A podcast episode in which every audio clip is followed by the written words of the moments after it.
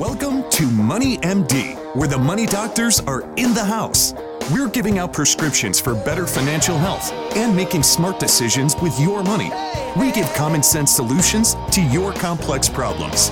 And now, here are the doctors.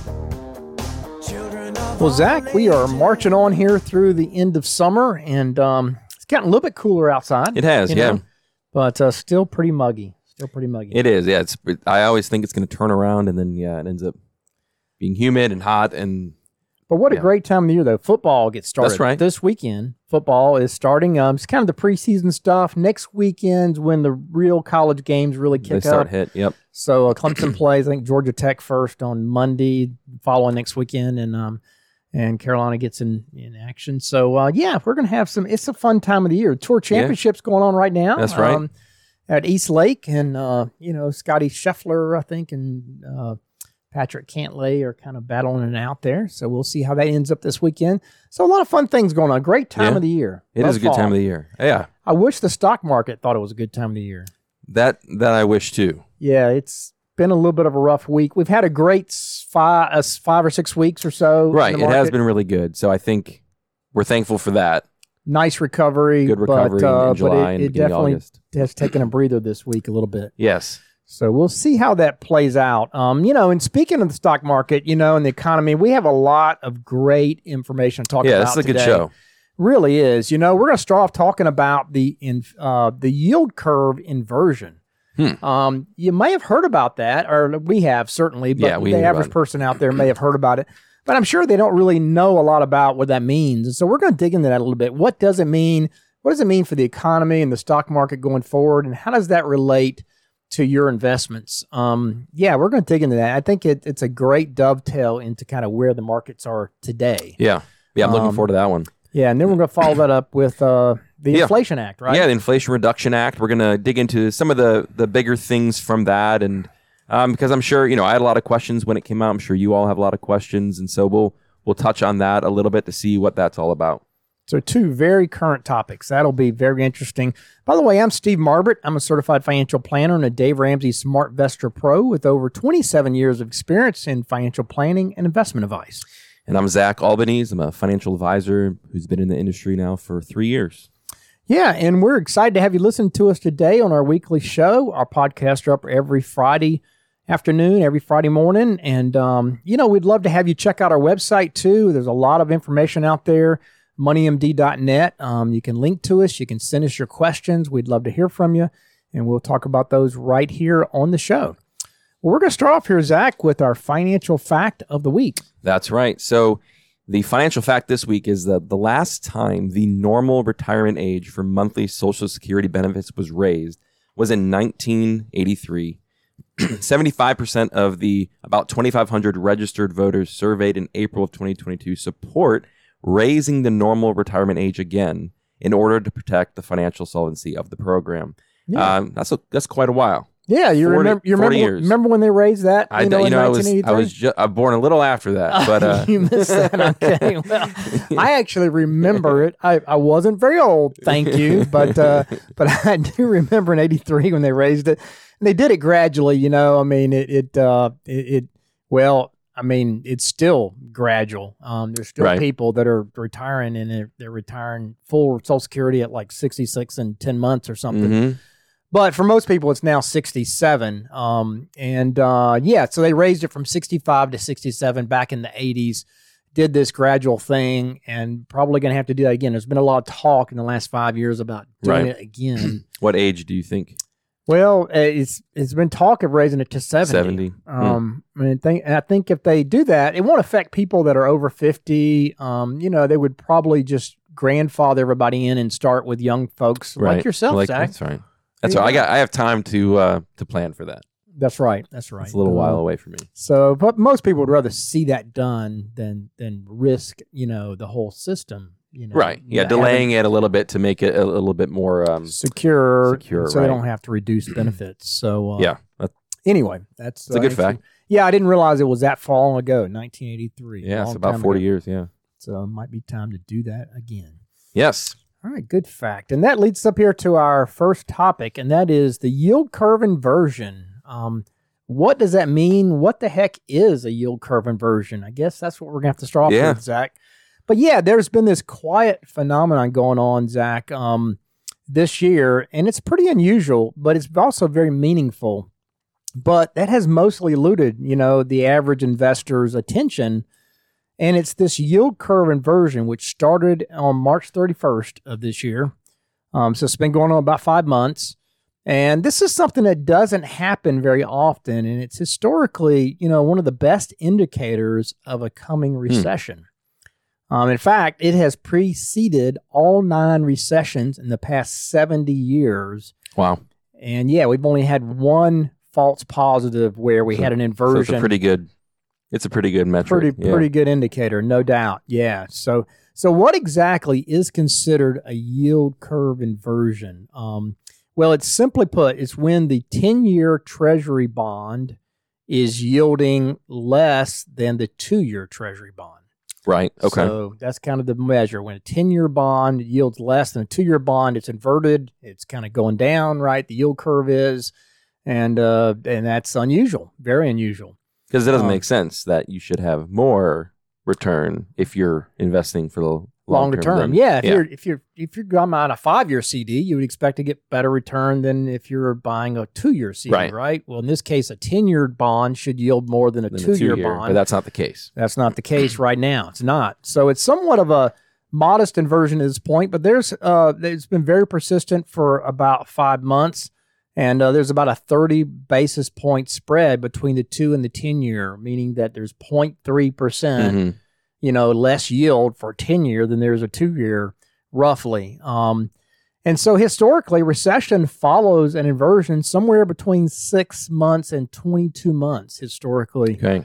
Following that type of inversion. So, you know, we're we're 5 months into this, so we're about to enter that window of a possible recession if this inversion is really a good indication. Yeah, and you know, I think if you think about it, it does make sense that a recession would tend to follow yield curve inversions like this because you know what that inversion means is we were talking about it that investors are willing to accept lower yields to keep their investments safe over the long term.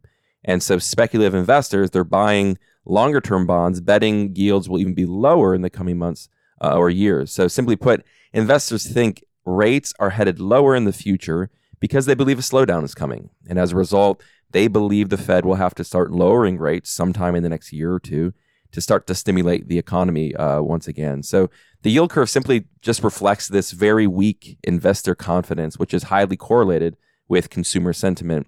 And consumers and investors alike think harder times are coming, so they're starting to slow their spending and park longer term money in safer investments like a fixed investment. And the inverted yield curve simply is reflecting this negative investor and, and consumer sentiment. Yeah, that's exactly right. So it does make sense, you know, and and one thing um, we haven't seen yet is the three month yield rising above the 10, 10 year yield. That's Um, another good indicator. Yeah, some academics view that as the most reliable predictor of a recession. Um, and the spread there is narrowing, though, because the Fed continues to raise rates Right. and it's pushing up the short term rates. So, in fact, the, the Fed remains on a current path. Um, if they stay on this path of raising rates this year, you know, a half percent and then maybe a quarter and a quarter in the last three meetings of the year, the yield curve would be fully inverted by the end of the year if long term rates didn't change. Um, so that's yeah. I mean, we're definitely headed there. We'll see see if that continues. Um, Right. So, um, you know, the yield curve deepening though may or may not be you know relevant if we're already in a recession. And Sure. some people think we Yep. may already be in a recession because technically, two quarters of negative GDP growth has defined a recession. Yeah. in the It's past. been shallow, but it's been negative. Right. Exactly. And uh, you know, we've already seen that for the first half of 2022, right? Um, we we are have seen two quarters of negative GDP growth. So technically, we may may, may already be in a recession. However, most economists would disagree with that because most economists, for them, Mm-hmm. you know, two quarters of declining growth is not a real recession. Um, because historically, we've also had uh, we've we've had low un- unemployment right now Oh yeah, yeah. and right. uh, that would be unusual for a recession. Most economists are looking for uh, a higher unemployment to Yeah, I think accompany that's- a recession. yeah. Yeah, so this decline has been relatively shallow so far. So, So we may not be in a real recession. Yield curve could be telling us though that one is on the way. Yeah, but you know, Steve, economists are not really prized for their forecasting skills. No, they're not. But the yield curve, curve on the other end has really does have a strong track record in calling recession. So, you know, as you mentioned before, the yield curve has has only gotten a recession forecast wrong once in the past 70 years. So that's that's pretty impressive. Um, so the yield curve is historically it really is one of the among the best tools for forecasting a recession, and it's telling us that we might be in for more pain in the economy before things start to get better. But however, you know, the Fed appears very committed to raising rates. There's a high probability that the next rate hike in September will be somewhere between 50 and 75 basis points, um, which should continue slowing the economy down so it can tame inflation. And um, you know, economists and investors seem to agree that this this really is the medicine, even though it's painful. It's the medicine that we currently need for for our economy. Yeah, that's that's true. Um, and so we'll see, but I, I think that is is definitely going to work over time. Mm-hmm. And uh, so the big question everybody has is, what do we expect the markets to do? Right. You know, going forward, the markets have rallied in the past two months off the the mid June lows, um, as inflation appears to have peaked, and some employment data has held up better than expected. Mm-hmm. Um, so while the yield curve might be pointing toward uh, you know more pain ahead, markets appear to be more optimistic and are indicating that the worst may be behind us.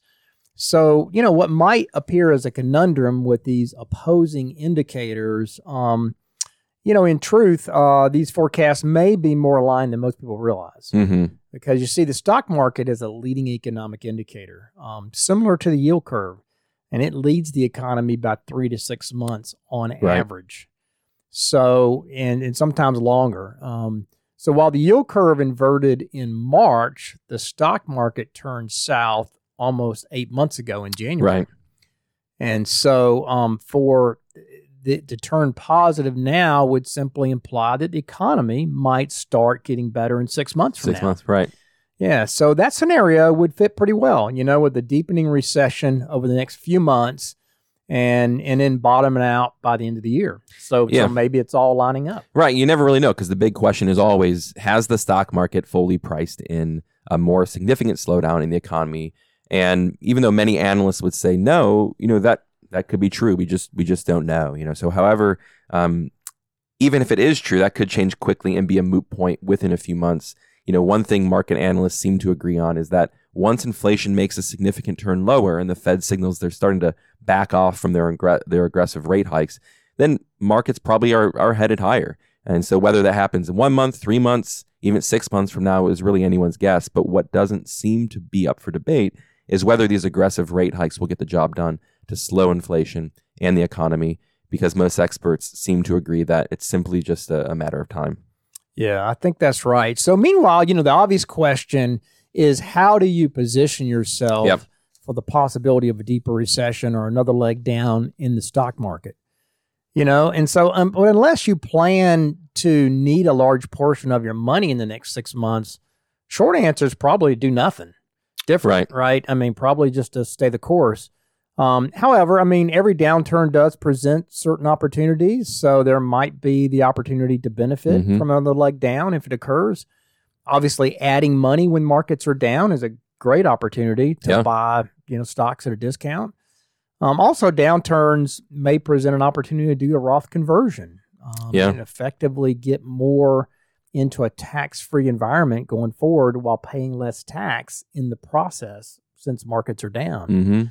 Um, also, if you were, you know, if you were have been more conservative for some reason in your portfolio, a downturn like this might be a great time to step back up a notch, Mm. you know, and effectively buy stocks that are while they're selling down. at a discount.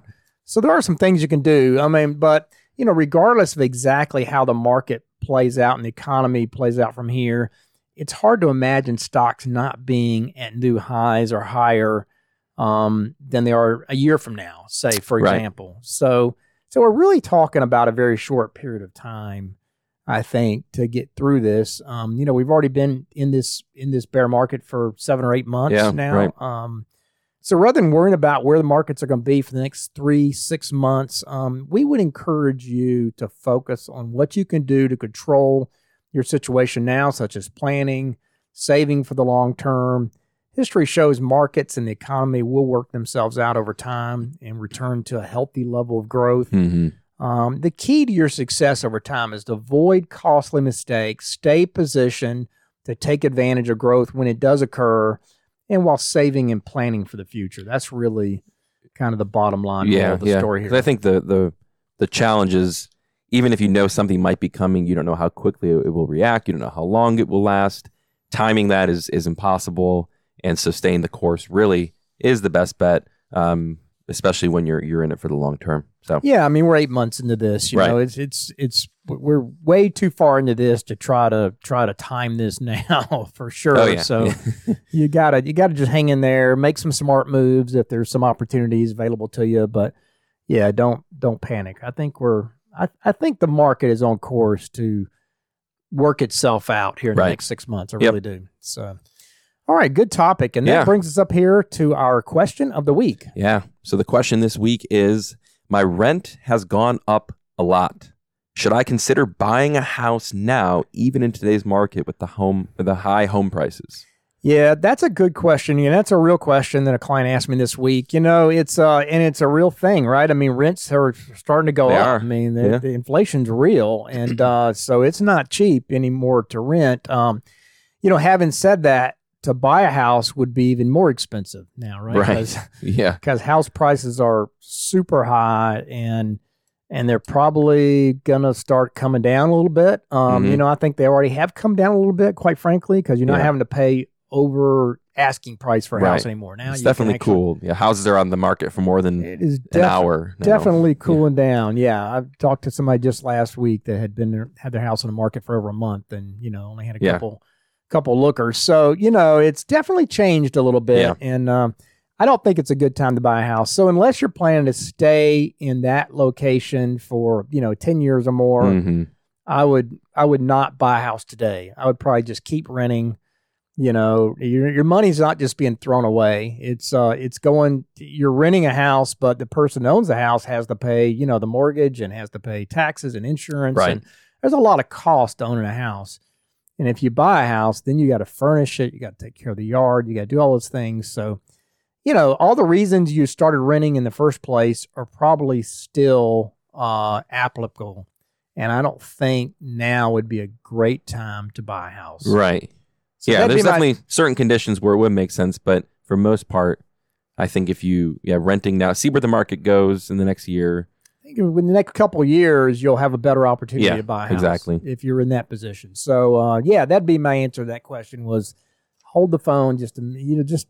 Yeah, it's a good gonna- question though. You're going to pay higher rent. Yeah, very no good doubt. question. That's just the life we're, we're in right now. So hang in there. Good question. All right. And that brings us up here to our next topic, and that is the Inflation Reduction Act and taxes. What you should know about that. Yeah, just got passed here in the past Yeah, couple of weeks. yeah. You know, Steve. Re- recently, we've been hearing um, more and more about this act, and I think it's you know raised a lot of questions. And this act, you know, it's, it's a climate, energy, healthcare, tax law bill that increases, or the tax law that that's added to this bill increases IRS funding. Um, there's some changes, some tax policy, tax credits. So really is a pretty significant um, bill that President Biden just signed, you know, last week, August 16th. So, you know, in August, it's not traditionally a time to think about taxes, um, but you know, with a bill that comes out like this, with inflation roaring, um, you're paying in more for essentials like food and clothing and gas. It, it's not something you want to think about, but you may have heard of this and the sweeping legis- legislation that it's um, designed to address some of the significant issues we're really facing in, in the U.S. right now. Um, you know, some of these issues include high costs of prescription drugs, healthcare availability. You have energy, um, energy prices rising. Uh, you have inflation uh, that is obviously really high. And and what's funny is when I first heard this, this I was eager to find out how it's going to combat inflation, and I was Right. still eager to find out how it's going to combat inflation after Didn't- reading didn't answer after reading it, did it? But No, you I don't know, get it. it's a it's a good name for for That's for it. They just tag the name on there to make it popular, but I don't think it So, does anything. Yeah, I mean, inflation. maybe maybe some of these things in the long term we'll get into it, but uh, it was anyway. It was funny, but um, you know, proponents of this legislation say that it's you know various provisions in supporting clean energy production, raising tax revenue, reducing the deficit, and in turn, hopefully, will combat inflation in the long term. So, um, you know, some of the expanded tax credits in the legislation could benefit you. So it'd be good to, to pay attention, see what this act does and, and how it might impact you and, and your taxes. Yeah, and you know, taxes are a big deal. Everybody seems to be a little bit worried that it might raise their taxes. So this is a great topic to dig in this a little bit and see what it really says because um Mhm. like most tax bills, everybody's kind of saying is it going to affect me? Oh my goodness, you know, Right. they're targeting me and good news is I don't think this is going to target anybody out here that's listening. Um Right. this really is just a, a tax increase on corporations. Um, Mhm. so that's the first piece of relatively good news that most of us that this act, this Inflation Reduction Act, is not designed to increase your taxes um, on small businesses or on families that make less than four hundred thousand Right. per year. Mhm. Um, and that's always a question we get. However, uh, whether that you know would be the actual effect um, if and when the bill you know becomes law. Well, it's already been signed, in fact, so Right. it is law Yeah. um, you know, is yet to be seen. I mean, we'll see how it plays out. But for now, I mean, lawmakers that have put into this legislation, um, it will not raise taxes on small businesses or families. Instead, you know, under legislation, come corporations are going to pay more than they currently do. Right. Um, you know, for example, uh, large businesses with more than a billion dollars in reported income, they're going to pay a minimum corporate tax now of fifteen percent. Yeah. And so for most for most corporations, that doesn't affect them because they're already paying fifteen percent. Yeah. Um, because corporate taxes are fifteen and twenty five percent, Mhm. you don't have to make much before you're in the twenty five percent bracket. However, some very large corporations, you know, in, in some notable ones that have been mentioned before, like you know Amazon and Nike, you know, pay very little in federal taxes because they have these intellectual property rights. They move Right. overseas hmm and and you know a lot of times they're spending money on R and D and and depreciation and stuff that comes off of their their taxes, so they claim very little in actual you know Right. taxable income. So this act will address that and will force those Yep. corporations to pay some tax now. So we'll see how it plays out. We'll see how many loopholes there are when it Sure. Yeah. I'm sure. it, it'd be interesting a year to Uh, see yeah. what they actually pay. Yeah. But uh, that's the intent of the bill. And then it also includes a 1% excise tax on corporate stock buybacks. yeah. It's interesting. Yeah, which I don't really agree with because, you know, uh, stock buybacks are taxed anyway because Mhm. you're buying stock from an individual that has to sell their They have stock to sell it. Right. They have to sell it. They pay capital gains tax Yeah. when they sell it. So you're already it's already being taxed, and, and I don't know why they tacked another one percent on that. So I don't really agree with that. As an investor myself, I think it hurts your investments. But uh, anyway, but it's only one percent, fortunately, so it's not a big one. Not a huge number. Yeah. but that will apply. Yep. Yeah. So the next um, thing that this bill addresses is the Affordable Care Act premium tax credits. Um, so it's it actually extends the expandable um, Affordable Care Act program through 2025, um, so that eligible individuals and families who purchase their health insurance through the the marketplace can continue to benefit from the uh, lower health health care premiums. Um, you're generally eligible for a tax credit on your health insurance on the marketplace if you are between 100% to 400% uh, of the federal poverty level, which all depends on the size of your household. And you can go onto healthcare.gov and look at those details and how it breaks down.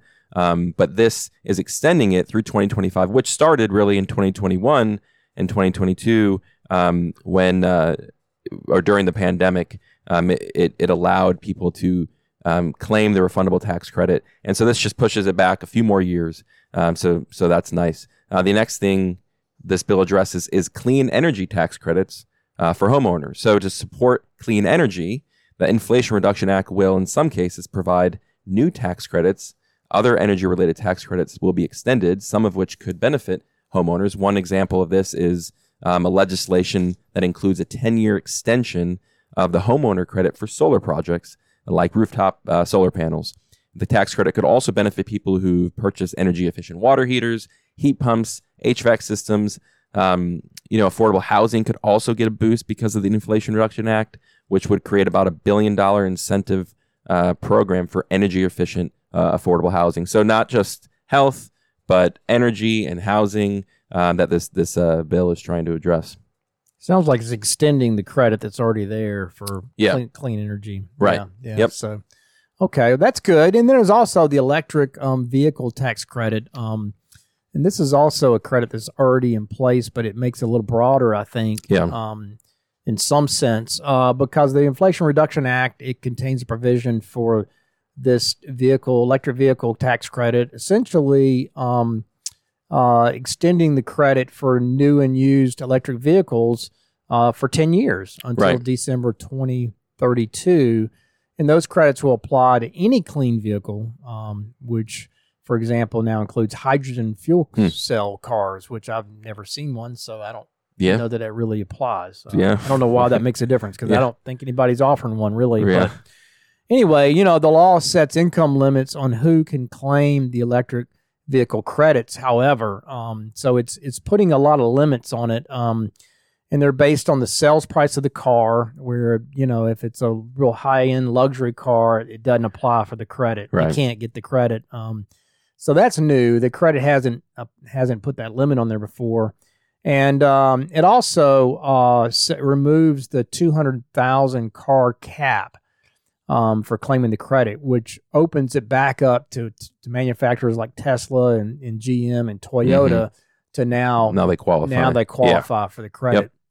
Um, but there'll also be an option in 2024 for car buyers to take a clean vehicle tax credit as a discount at the time they buy the purchase Right. uh, purchase the vehicle, which effectively would transfer the credit to the dealer who would reduce the price of the vehicle at the time you purchase it. So you don't have to wait till you file your taxes to get that credit if you qualify. So um so anyway, that's pretty good. It's uh so it's extending that that clean vehicle Mhm. credit um for buying electric vehicles. Yeah, yeah. And the next thing uh, the bill addresses is the IRS tax enforcement. So the Inflation Reduction Act includes eighty billion dollars of additional funding over the next ten years for the IRS. You know, it's not clear at, at this point how exactly that money will be spent, but lawmakers anticipate the IRS would use um, over half of that of the over half of the funds to improve tax enforcement.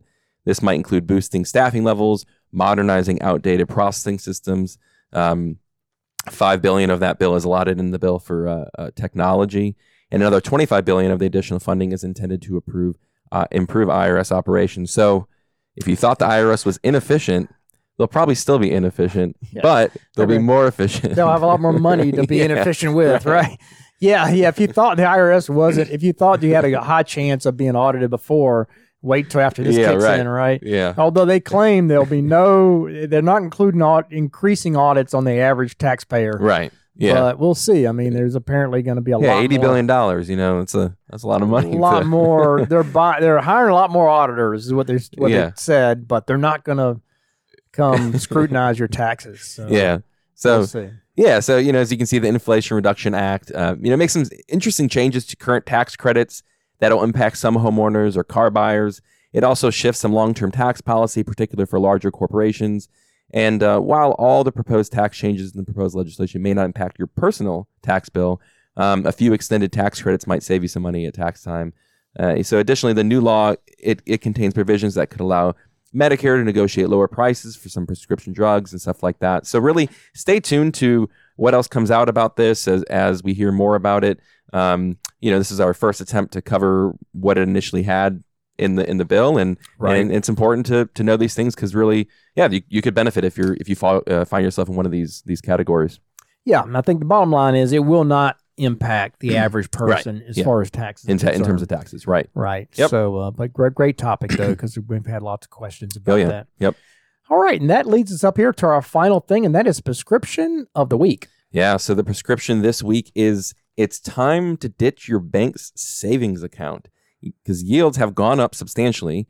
So it's best now to invest your emergency fund and savings in a money market or high yield savings account for two plus percent. And we were talking before the show. That's right. Yeah, it was two, and uh, we've seen it 2.1, 2.2, and it's only going to go up as the Fed increases rates. Right. And it's it's easily accessible to get your money in a money market account. It's It is. it yeah. is uh, it's safe there, and it's much better than what 0.25 percent in your savings account that you currently Exactly. Yeah. So if you got a bundle of money sitting in your savings account at the big, you know, big traditional bank, you know, BOA or somebody, I hate to point anybody out.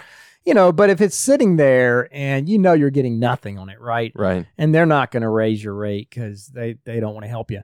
But you can get a money market fund anywhere now, just about like Vanguard has them, you know, a oh, lot Oh, yeah? of any institution, any brokerage account, you can buy a money market fund and they're they're yielding 2% now. If you do the math, they're yielding 2% plus now. So Hey, that's real money. If you had hundred thousand dollars sitting in cash somewhere, that's two thousand dollars a year. You can't leave that on the table. Right. It's time to go get that. So look at your savings account, look at your emergency fund, make sure it's somewhere where it's yielding a reasonable return. Yeah, absolutely. So, uh, good prescription of the week. Okay, and that leads us up to a close for this week's edition of Money MD. Tune in next week to hear more prescriptions for your financial health.